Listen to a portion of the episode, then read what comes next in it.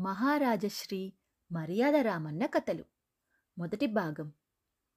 సిరి సంపదలకు నిలయమైన మదనపుర నగరాన్ని సద్గుణవర్మ అనే రాజు పరిపాలిస్తున్నాడు. ప్రభువు పేరుకు తగినట్లు సకల సద్గుణాలు కలవాడు. యథారాజ తదా ప్రజ అన్నట్లుగా రాజ్యంలోని జనులు కూడా అధిక భాగం మంచి బుద్ధులు కలిగి ఉత్తమమైన పనులే చేస్తుండేవారు. బహు కొద్ది మంది అవినీతి పరులు అప్పుడప్పుడు దొంగతనాలు చేయకూడని పనులు చేసి చెలరేగినప్పుడు రాజుగారి సమక్షంలోనే న్యాయాధీశుడు ధీమంతుడు న్యాయ విచారణ జరిపి వారికి తగు శిక్షలు విధిస్తుండేవాడు. రాజ్యంలో అరాచక పరిస్థితులు తలెత్తకుండా సద్గుణవర్మ అప్పుడప్పుడు మారువేషంలో నగర సంచారం చేస్తూ ప్రజల స్థితిగతులు తెలుసుకుంటూ ఉండేవాడు. మదనపుర పొలిమేరల్లో పుణ్యవతి పున్నయ్య అనే యువ దంపతులు పరోపకార బుద్ధి కలిగి చుట్టుపక్కల అందరికీ సహాయపడుతూ పుణ్యదంపతులని పేరు తెచ్చుకున్నారు. ఆస్తిపాస్తులకు వారికి లోటు లేదు. ఉన్న లోటల్లా వారికి సంతానం లేకపోవడమే. సంతానం కోసం వారు ఎక్కని గుట్టగాని మొక్కని పుట్టకాని పూజించని చెట్టు కాని లేవు. ఏ దేవుని కరుణ వారికి లభించలేదు.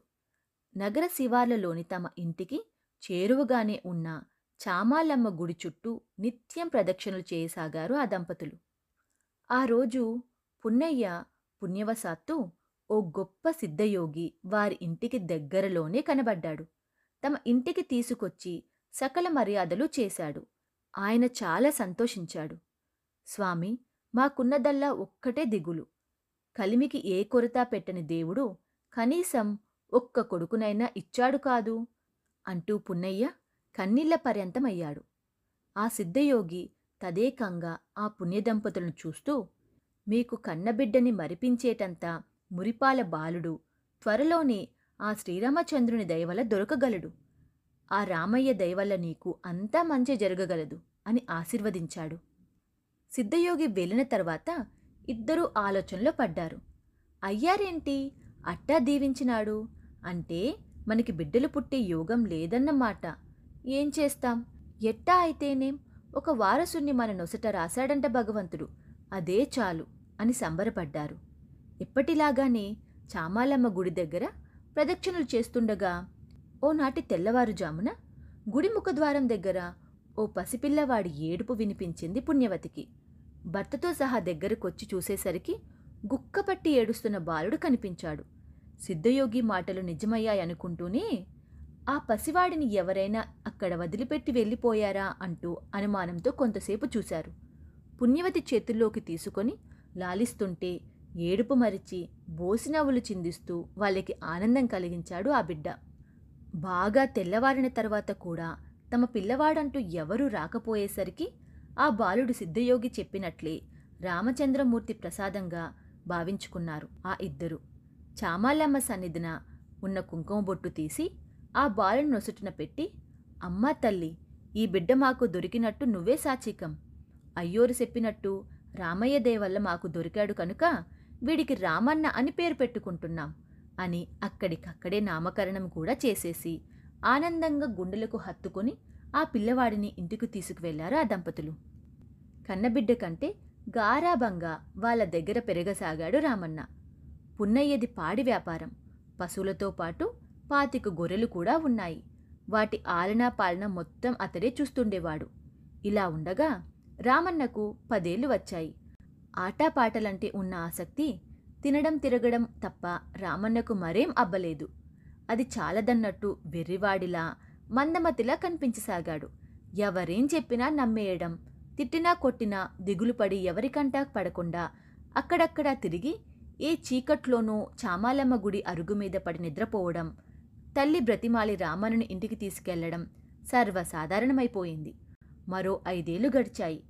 తిండికి లోటు లేని ఇంట పెరుగుతున్న రామన్న పుష్టిగా చూపురులను ఆకర్షించేలా అమాయకంగా కనిపించే యువకుడవుతున్నాడు. చేతికి అందివచ్చి పాడి పనులు చూసుకుంటూ తమకు కొంత విశ్రాంతి కల్పిస్తాడని ఆశించిన పుణ్యవతి పున్నయ్యలకి అంత అదృష్టం లేకపోయింది. వయస్సు పెరిగినా రామన్న తీరులో పెద్దగా మార్పేమీ రాలేదు. ఇక ఇలాగే చూస్తుంటే ఏళ్ళకు ఏళ్ళు గడిచిపోతాయి.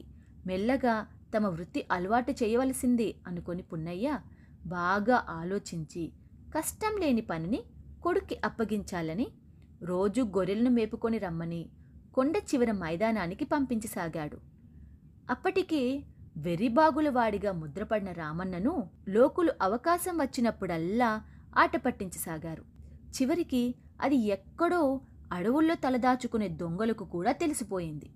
కొన్నాళ్ళపాటు రామన్న వైఖరిని జాగ్రత్తగా గమనించిన ఒక దొంగల గుంపు రామన్న గొర్రెలను కాజేయడానికి ఓ పన్నాగం పన్నారు. ఆ దొంగలు రెండు ముఠాలుగా చీలిపోయారు.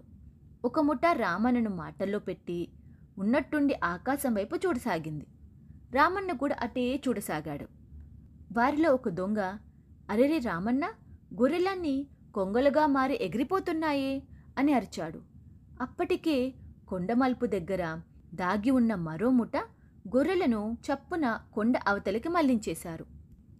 రామన పక్కన ఉన్న మరొక దొంగ ఎలా కనిపెట్టావురా అన్నయ్య? అంటూ అడిగాడు. ఓరి వెర్రి మోకమా ఆ మాత్రం నాకు తెలీదా? ఆషాఢంలో తొలి వర్షాలు పడినప్పుడు చీమలకి రెక్కలు గొర్రెలకి ఎగిరే శక్తి వచ్చేస్తాయి. నీకు నచ్చిన పెద్దవాళ్ళని అడుగుపో అన్నాడు ఇంకా పైకే చూస్తూ. వాళ్ళిద్దరూ అంత ఖచ్చితంగా చెప్పేసరికి రామన్నకి దిగులు పుట్టుకుంది. నిజంగానే తన గొర్రెలకి రెక్కలొచ్చి ఎగిరిపోవడానికి కొంగలుగా మారిపోయాయని నమ్మకం ఏర్పడిపోయింది. వాటిని ఇంటికి తోలుకెళ్ళకుండా వెళ్తే అయ్య తోలు తీస్తాడని గుర్తొచ్చి ఆకాశం వంకి చూసుకుంటూ గొర్రెల్లారా గొర్రెల్లారా కిందకి దిగిరండర్రా అని కేకేసుకుంటూ పరిగెత్తసాగాడు. అలా పరిగెత్తుతున్న రామన్న ఏ దిక్కు నుంచి ఎటువైపునకు మళ్ళాడో ఏమో కాని ఊళ్ళోకి వచ్చిపడ్డాడు. కొంగల మంద అదృశ్యమైంది. అన్ని దిక్కుల ఆకాశంలోకి చూసి తలదించి ఎదురుగా చూస్తే తండ్రి. ఏవిరా గొర్రెలు? అని అడిగిన పున్నయ్యకు దొరికిన జవాబు కొంగల్లా ఆకాశం దారి పట్టి వెళ్ళిపోయాయి అని. కొంగల దొంగల? ఓరిని తెలివి తగలయ్యా! నిన్నెవరో మోసం చేశారల్లే ఉందే! అయినా ఇంత బురతకు గొర్రెవి నాకెక్కడ దాపురించావురా? ఎక్కడ చస్తావో చావు! ఇక నా కొంపలోనికి అడుగు పెట్టకు అని నిష్కర్షగా నానా తిట్లు తిట్టి మళ్ళీ ఈ జన్మలో నీ ముఖం నాకు చూపించకు అంటూ అక్కడి నుంచి వెళ్ళిపోయాడు పున్నయ్య. ఒకటా రెండా? వందకు పైగా బాగా బలిసిన గొర్రెలు. ఐదారు వందల వరహాలు విలువ చేసే మంద. అంత సొమ్ము పోతే ఎవరికైనా ఆగ్రహం కలగడం సహజమే.